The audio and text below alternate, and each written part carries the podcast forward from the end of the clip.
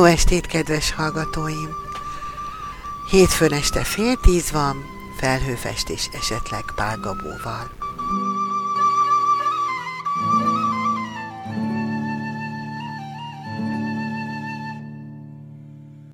De ez a mai, ez egy rendkívül különleges este, hiszen karácsony vigíliája van.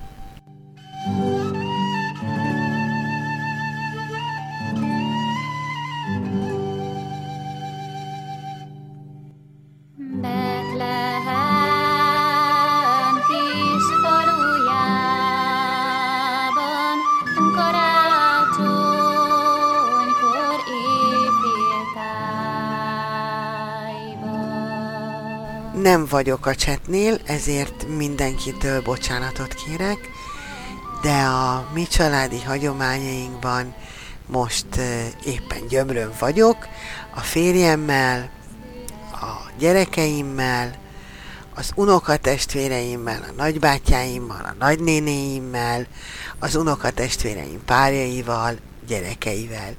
Tehát már négy generáció van együtt a karácsonyi asztal körül, és hát körülbelül 25-en leszünk már idén is, és miután nálam fiatalabbak az unoka testvéreim, jócskán, van, aki jócskán fiatalabb, mint én, remélhetően hamarosan még többen leszünk, és nem kevesebben, ahogy a gyermekek nőnek és, és családot alapítanak. Jézuskának édes anyját Máriát.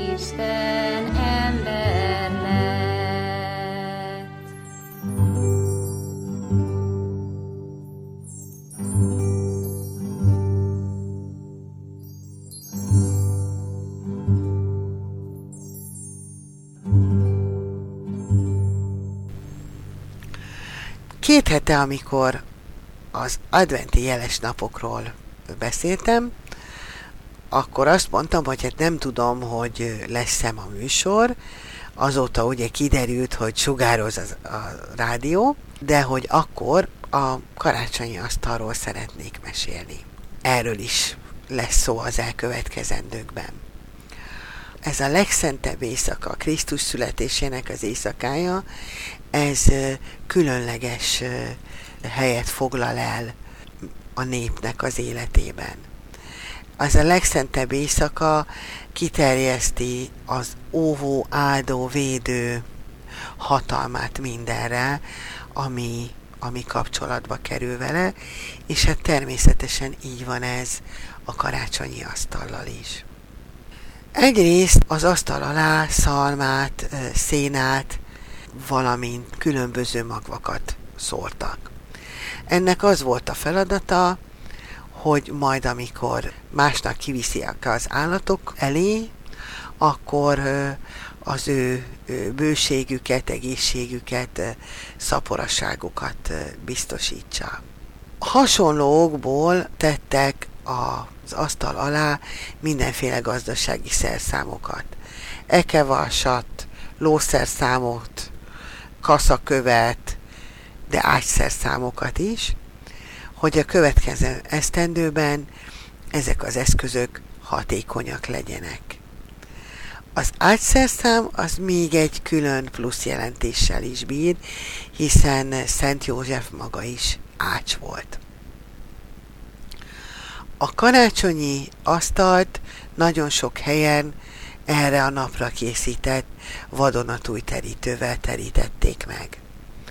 A vacsora maradékát sosem lehetett kidobni, azokat másnap az állatok kapták meg, szintén azért, hogy egészségesek és szaporák legyenek a következendőkben. A magát a karácsonyi asztalterítőt sem használták aztán asztalterítőként, nagyon sok helyen vető vászonként használták újra, és ez a, a szenteltsége, a karácsonyi asztalon való megszentelődése volt hivatott aztán a, azt, hogy a, a, például amikor a gabonát vetik, akkor ezt, erre is kisugárzódik ez, a, ez az áldás. A karácsonyi asztalnál még egy nagyon fontos dolog van, megterítik a halottaknak is, hiszen ezen a nagyon szent, nagyon különleges éjszakán a család eltávozott hozzátartozói is visszajönnek. Így aztán teljesen természetesen, természetes az is, hogy magán az asztalon is különleges étkek kapnak helyet. Ugye mivel bőjt van még, hát a kis bűt, az advent bűt, ezért aztán igazából az éjféli miséig nem nagyon illet húst tenni. Ez majd már csak a 25-ének az öröme, hogy mindenféle jókat lehet lakmározni. Az ételek, amik itt helyet kapnak, azok egyébként is mágikus erővel bírnak. Ugye a bab, a lencse, ami bőséget, pénzt biztosíthat. A mákos tészta, ami szintén a gyarapodás, az egészség és a bőségnek a szimbóluma. Aztán az alma, ami ugye a szépség és egészségvarázslás egyik legfontosabb eszköze. Hát például az szokták adventben almáról itatni a lovakat, hogy egészségesek legyenek. A dió a, megint csak a, a bőségnek, az egészségnek a szimbóluma, és a félbetört dió bél a dióhéjban úgy van, mint kis Jézus a jászolban. A méz a torokfájás ellen, és amúgy is a méhek egy különleges állatok, a fokhagyma pedig a családok egészségét biztosította a következő évre. Szokás volt néhol az alma közös elfogyasztása is, abban a hitben, hogy ha valamelyik családtag eltéved, eszébe jut, kivelette együtt a karácsonyi almát, és akkor haza fog találni.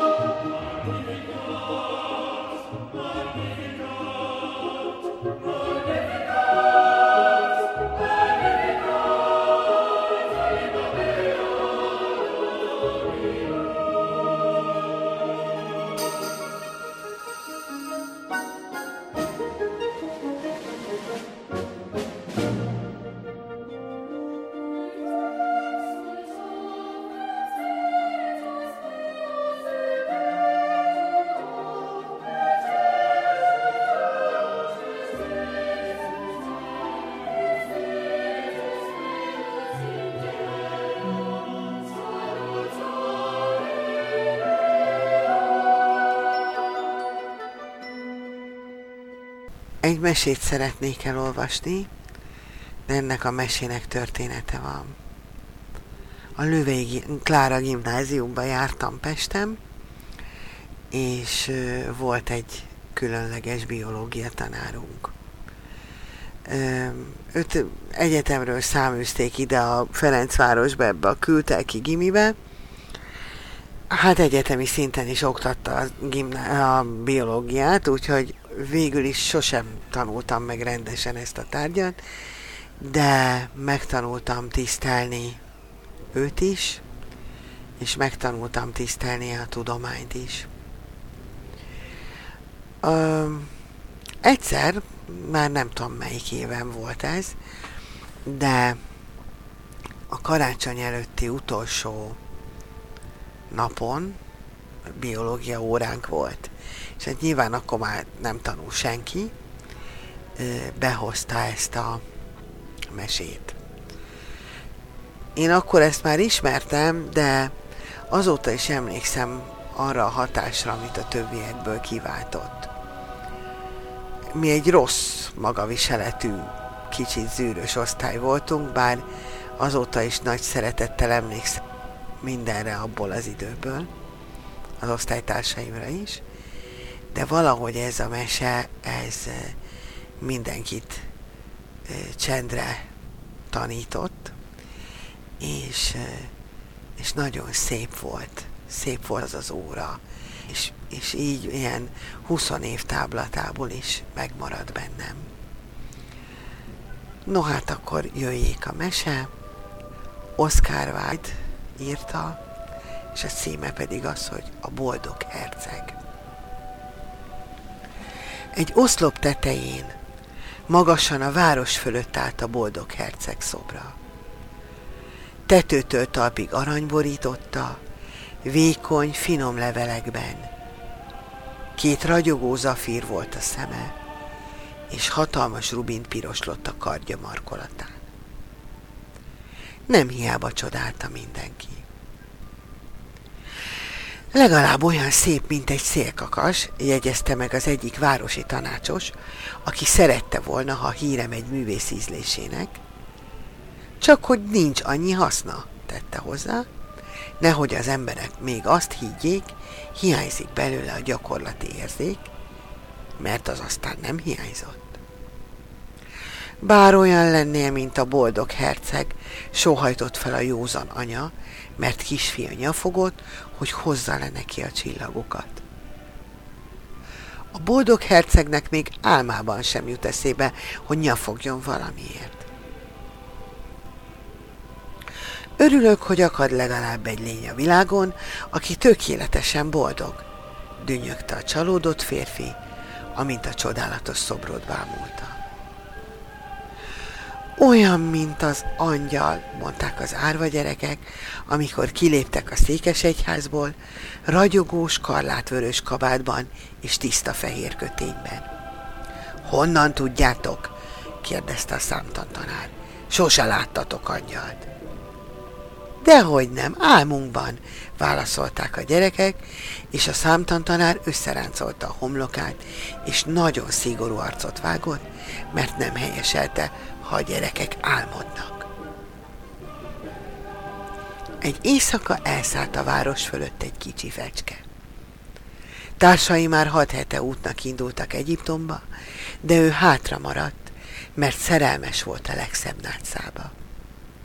Még a kora tavaszon ismerkedett meg vele, amint egy nagy sárga pillét kergetett a folyó mentén, és a nátszál karcsú alakja úgy elbűvölte, hogy megállt és megszólította. Szeresselek? kérdezte a fecske, mert kedvelte az egyenes beszédet, mire a nátszám mélyen meghajolt. Így aztán a fecske újra meg újra körülröpült a nátszálat, a szárnya meg-megérintette, és ezüstösen fodrozta a vizet. Ez volt a vallomása. Így udvarolt egész nyáron át. Micsoda nevetséges kapcsolat, csivitelte a többi fecske. Nincs a mennyasszonynak pénze, és túlságosan sok a rokona. És csak ugyan A folyót szinte elborította a nád. Azután beköszöntött az ősz, és a fecskék elrepültek. Távozások után a kis fecske nagyon egyedül maradt, és unni kezdte kedvesét. Örökké csak hallgat, mondta, és félek, hogy ingatag természet, mert szüntelenül kacérkodik a széllel. És valóban, a nátszál a legkisebb szére is a lehető legkecsesebben hajladozott. Elismerem ugyan, hogy otthon ülő teremtés, folytatta a fecske, én viszont szeretek utazni. Szeressen hát utazni a feleségem is. Eljössz velem? kérdezte végül a nátszától, de az csak a fejét rázta, annyira ragaszkodott az otthonához. Hitegettél csak, kiáltotta a fecske. Indulok a piramisokhoz, Isten veled! És elrepült. Szállt, szállt egész nap, és estére megérkezett a városba. Hol töltsem az éjszakát? kérdezte. Remélem felkészültek a fogadásomra. Ekkor megpillantotta a szobrot az oszlop tetején. Itt fogok megszállni, kiáltott fel. Pompás ez a hely, járja a friss levegő is. És leereszkedett egyenesen a boldog herceg lába elé. Aranya hálószobám, mondta magának halkan, amint körülpillantott és aludni készült. De alig dugta fejecskéjét a szárnya alá, rápottyant egy nagy vízcsepp. Milyen különös, kiáltott fel. Egyetlen felhő sincs az égen, tisztán ragyognak a csillagok, és mégis esik. Bizony szörnyű az éghajlat itt Észak-Európában. A nátszár ugyan szerette az esőt, de csak puszta önzésből. Akkor ismét ráhullott egy csepp. Mi haszna van egy ilyen szobornak, ha még az esőtől sem véd meg? kérdezte.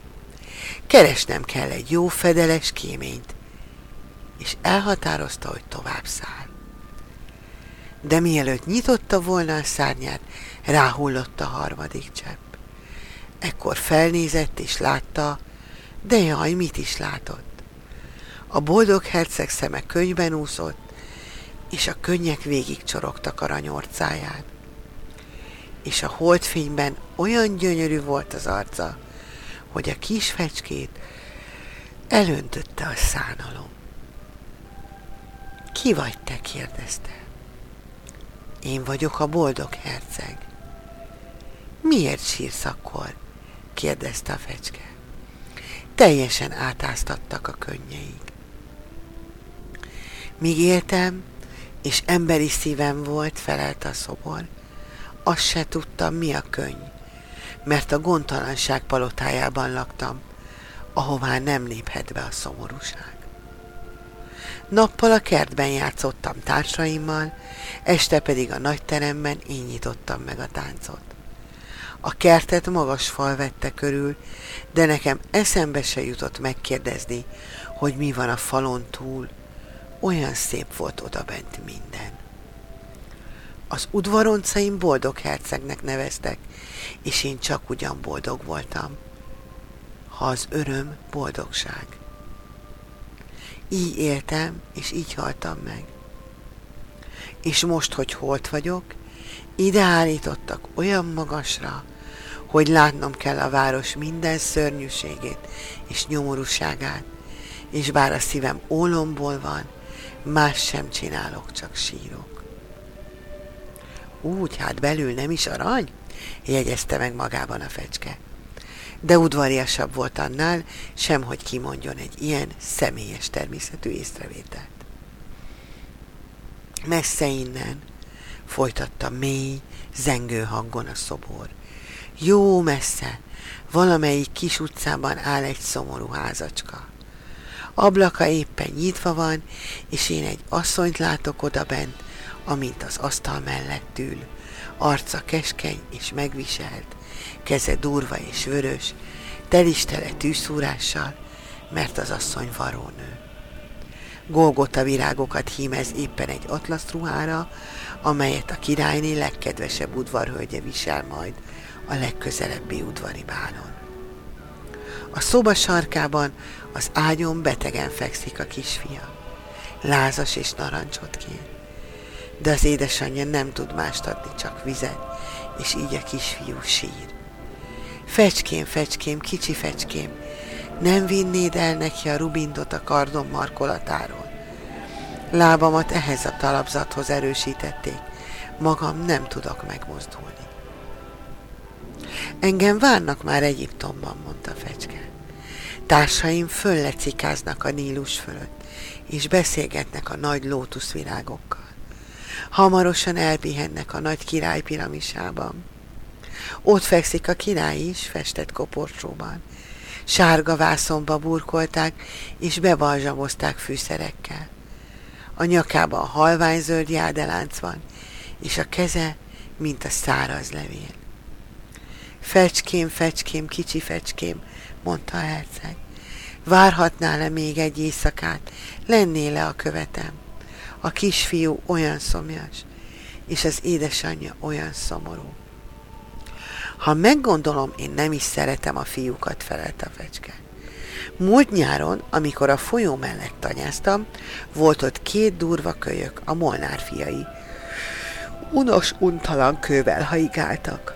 Persze nem találtak el, mi fecskék sebesebben repülünk annál, és az én famíliám különösen híres a gyorsaságáról, hanem azért ez tiszteletlenség volt. De a boldog herceg úgy elszomorodott, hogy a kis fecske megsajnálta. Bár nagyon hideg van, mondta, egy éjszakára mégis maradok, és a követed leszek. Köszönöm, kicsi fecske, mondta a herceg. Aztán a fecske kicsípte a nagy rubintot a herceg kardjából, és törébe fogta a tetők fölé emelkedett. Elszállt Székesegyház tornya mellett, ahol az angyalok fehér márvány szobrai állnak. Elsuhant a palota fölött, és hallotta a tánc dobogását.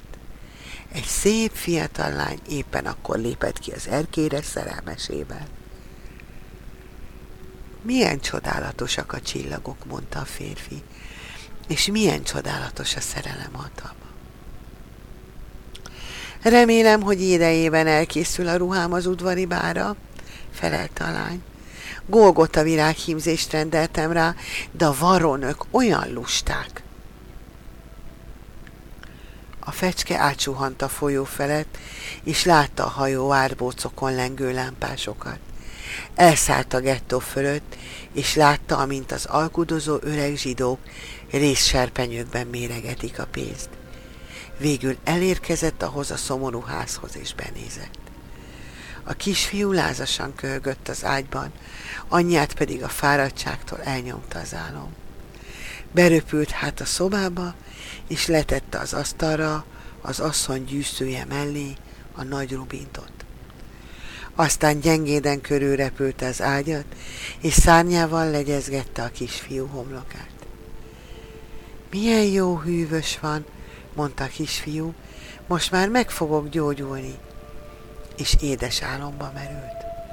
Akkor a fecske visszaszállt a boldog herceghez, és elmondta, mit végzett. Furcsa, jegyezte meg, csöppet se fázom, pedig meglehetősen hideg van. Mert jót cselekedtél azért, mondta a herceg. A kis fecske elgondolkozott ezen, és azután elaludt. A gondolkodás ugyanis mindig elálmosította. Hajnalban elszállt a folyóhoz, és megfürdött. Milyen rendkívüli jelenség, mondta madártan professzora, amikor áthaladt a hídon. Fecske télen, és hosszú leveleket írt az esetről a helybéli újságnak. Nagy feltűnést keltett vele, mivel teletűzdelte olyan szavakkal, amelyeket senki sem értett.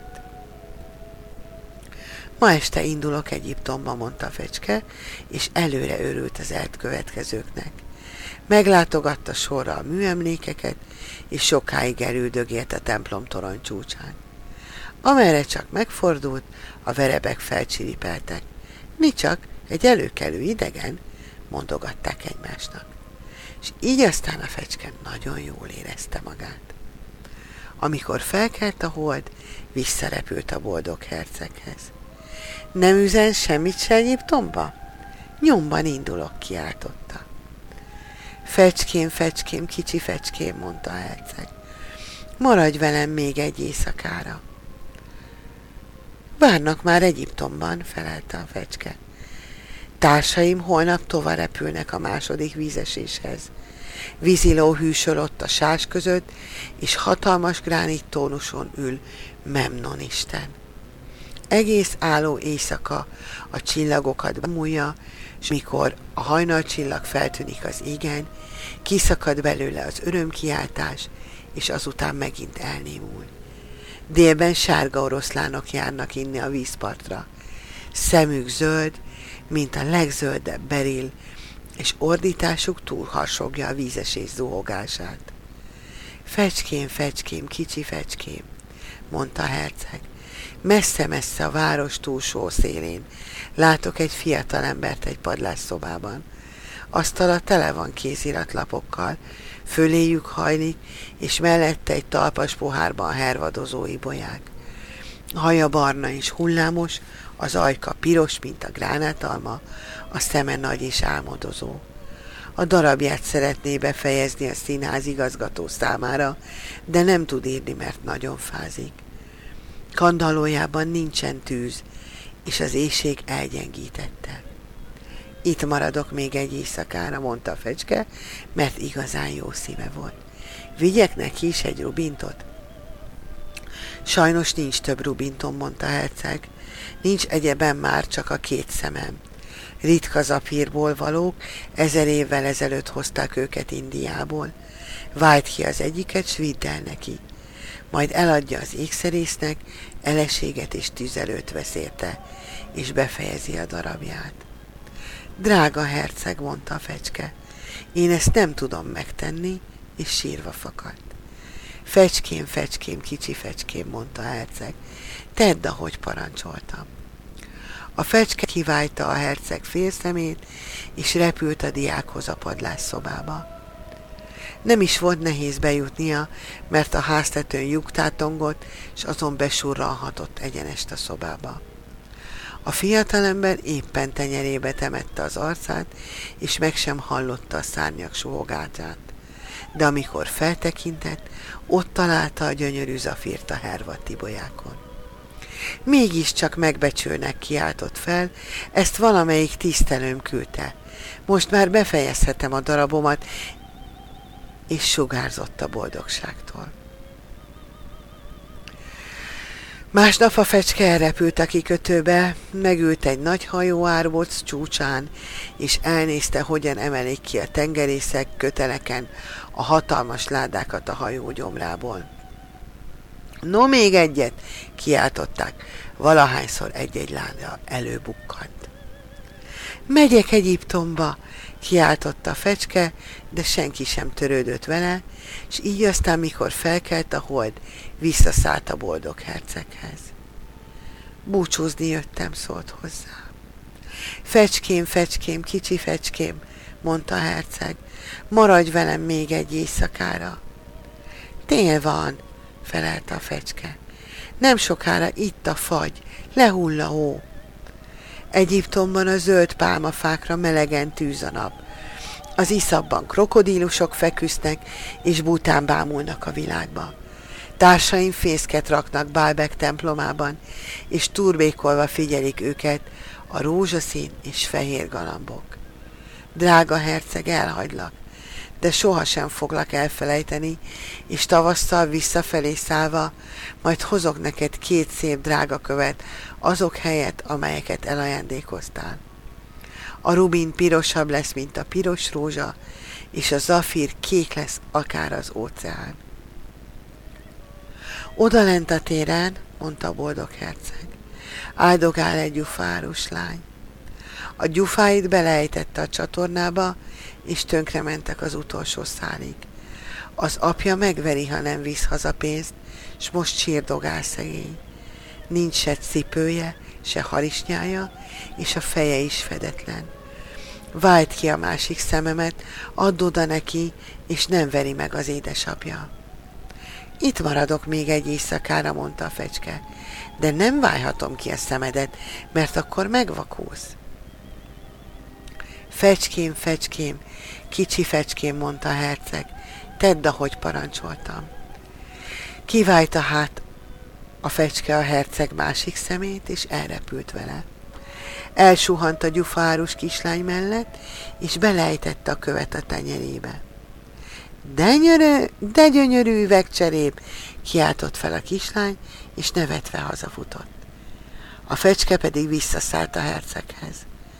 Most már vak vagy, mondta, így hát veled maradok örökre. Nem, kicsi fecském, mondta a herceg, menned kell Egyiptomba. Örökre veled maradok, mondta a fecske, és elaludt a herceg lábánál. Másnap pedig a vállára telepedett, és arról mesélt neki, mi mindent látott idegen országokban. Mesélt a piros íbiszekről, amelyek hosszú sorokban áldogálnak a Nílus partján, és csőrükbe kapják az aranyhalakat. Mesélt a Sphinxről, amely olyan öreg, mint maga a világ. A sivatagban él és tud mindent. Mesélt a kalmárokról, akik lassan lépkednek a tevék mellett, és borostyán szemeket szorongatnak a kezükben. Mesélt a holdhegyek királyáról, aki fekete akár az ébenfa, és egy nagy kristály az istene. Mesélt az óriás zöld kígyóról, amely a pálmafán alszik, és húsz papja mézes kaláccsal eteti. Mesélt a törpékről, akik a nagy tavon ujjás leveleken hajóznak, és ökös háborút vívnak a lepkékkel. Drága kicsi fecském, mondta herceg, csodálatos dolgokat beszélsz nekem, de nincs csodálatosabb az emberi szenvedésnél. Nincs nagyobb titokzatosság, mint a nyomorúság. Repülj végig a város felett, kicsi fecske, és meséld el majd nekem, mit láttál. Így a fecske végig repült, és látta, hogy a gazdagok szép házaikban boldogan vigadoznak, míg a koldusok ott öldögélnek a kapuk előtt. Berepült a sötét sikátorokba, és belenézett az éhező gyermekek fehér arcába, amint közömbösen bámulták a fekete utcát. Egy hídbolt íve alatt két kisfiú feküdt, szorosan egymás karjában, hogy meg ne termessze őket a hideg. Jaj, de éhesek vagyunk, mondták. Így nem alhattok, kiáltott rájuk az őr, és a két kisfiú nekivágott az esőnek. Aztán a fecske visszarepült, és elmondta a hercegnek, mit látott. Beborítottak aranyjal, mondta a herceg, fejtsd le rólam levelenként, és add a szegényeimnek. Az élők azt képzelik, hogy az arany boldogságot hoz rájuk. A fecske lecsipegette hát az aranylevélkéket, egyiket a másik után, míg a boldog herceg tetőtől talpig kopott nem lett. És szürke. És az aranylevélkéket, amelyiket egyiket a másik után mind a szegényeknek vitte, és a gyermekek arca kipirosodott tőle, nevetésük, játszadozásuk felvert az utcát. Van már otthon kenyerünk, kiáltották. Akkor lehullott a hó, s a hóra jött a fagy. Az utcák, mintha ezüstből volnának, úgy csillogtak és ragyogtak, a házak ereszéről hosszú jégcsapok lógtak, meg annyi kristálytőr, az emberek pedig mind bundába bújtak, és a kisfiúk skarlát színű sapkában korcsolyáztak. A szegény kicsi fecske egyre jobban fázott, de annyira megszerette a herceget, hogy nem akart elhagyni. Felcsipegette a morzsákat a pékajtaj előtt, amikor a pék nem látta, és a szárnyaival csapkodott, hogy felmelegedjék. Végül érezte, hogy nem sokára meghal. Már csak annyi ereje maradt, hogy utoljára rászállt a herceg vállára. Isten veled, drága herceg, ugye megengedett, hogy megcsokkoljam a kezed. Örülök, kicsi fecském, hogy végre elindulsz Egyiptomba. Túlságosan hosszan időztél itt, de inkább az ajkamat csókod meg, mert szeretlek. Nem Egyiptomba indulok, a halálházába megyek, és a halál ugye az álom testvére. Azzal ajkon csókolta a bordok herceget, és holtan hullott a lába elé. Ebben a pillanatban furcsa roppanás hangzott a szobor belsejéből, mintha valami eltört volna, és csak ugyan az ólom szív ketté hasalt. Szörnyen kemény volt a fagy, annyi bizonyos. Másnap kora reggel a polgármester a városi tanácsosok kíséretében átsétált a téren. Ahogy elhaladtak az oszlop mellett, feltekintettek a szoborra. Úristen, de ütött kopott ez a boldog herceg. Ütött kopott, de még mennyire harsogták a városi tanácsosok is, akik mindig egyetértettek a polgármesterrel, és felkapaszkodtak a szoborhoz, hogy megnézzék. Kiesett a Rubin a kardjából, a szemei eltűntek, az aranyos külsejét elveszítette, hiszen koldusabb már a koldusnál. És itt meg éppenséggel egy halott madár heber a lábánál, folytatta a polgármester. Csak ugyan legfőbb ideje rendeletben szabályoznunk, hogy a madaraknak tilos itt meghalniuk. És a városi írnok följegyezte a javaslatot. Így aztán lebontották a boldog herceg szobrát, mivel hogy nem szép, nem is hasznos többé, jelentette ki a művészetek egyetemi professzora. Aztán megolvasztották a szobrot a kemencében, és a polgármester egybehívta a városi tanácsot, hogy elhatározzák, mi történjék az ércel. Természetesen új szoborra van szükségünk, mondta, és legyen az az én szobrom.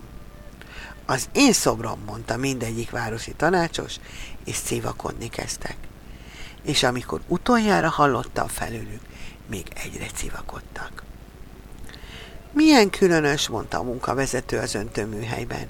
Ez a meghasadt ólomszív nem olvadt meg a kemencében. Ki kell hajítanunk. És kihajította a szemét dombra, ahol már ott feküdt a halott fecske is. Hozd el nekem a városból azt a két dolgot, ami a legértékesebb, mondta az úr egyik angyalának.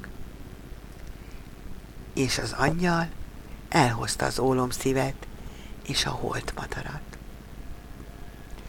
Jól választottál, mondta az Isten.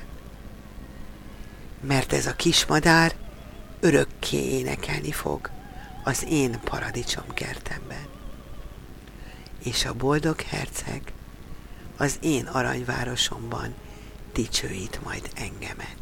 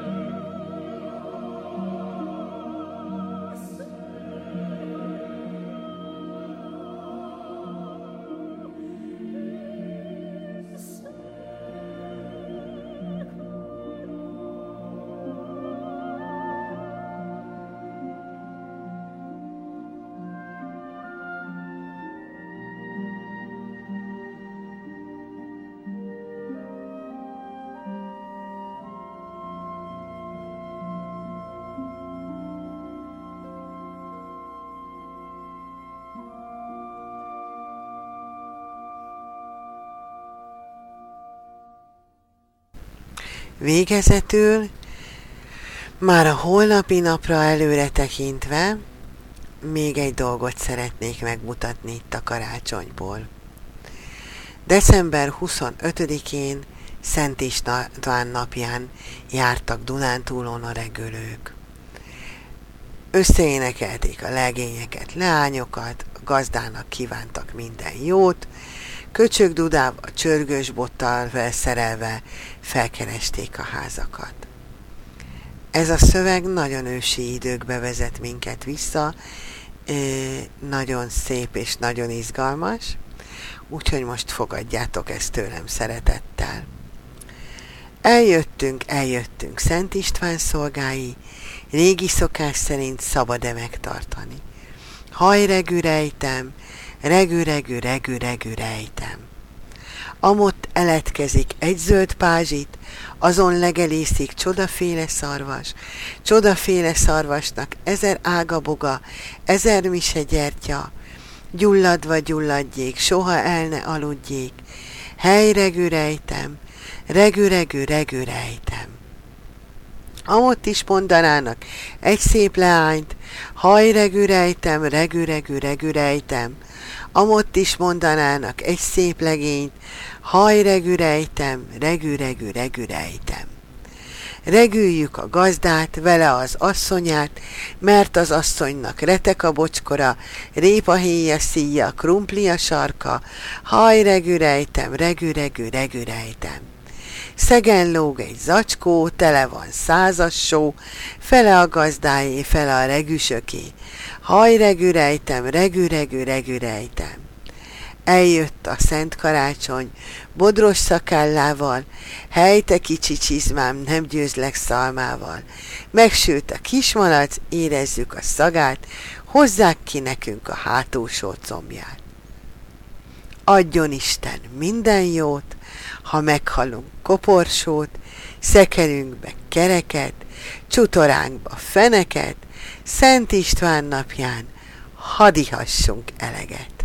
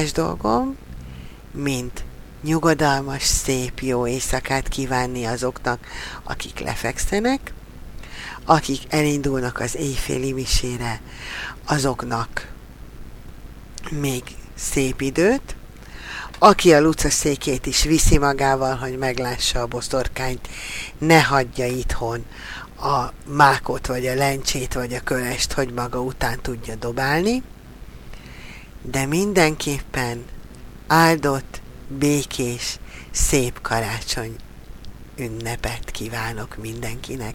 Szerbusztok, jó éjszakát!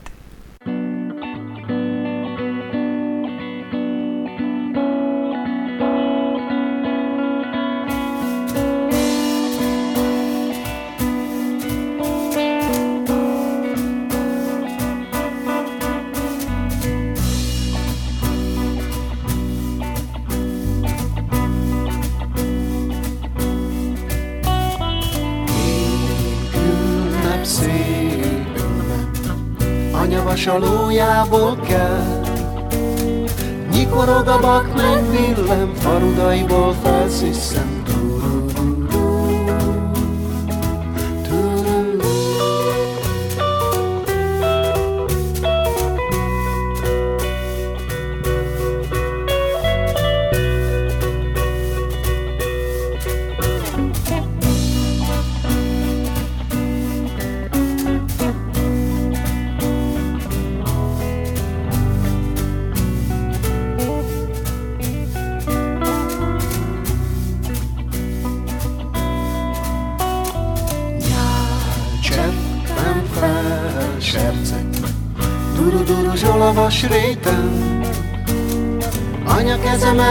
Meg meglendül, ruhadivatom elkészült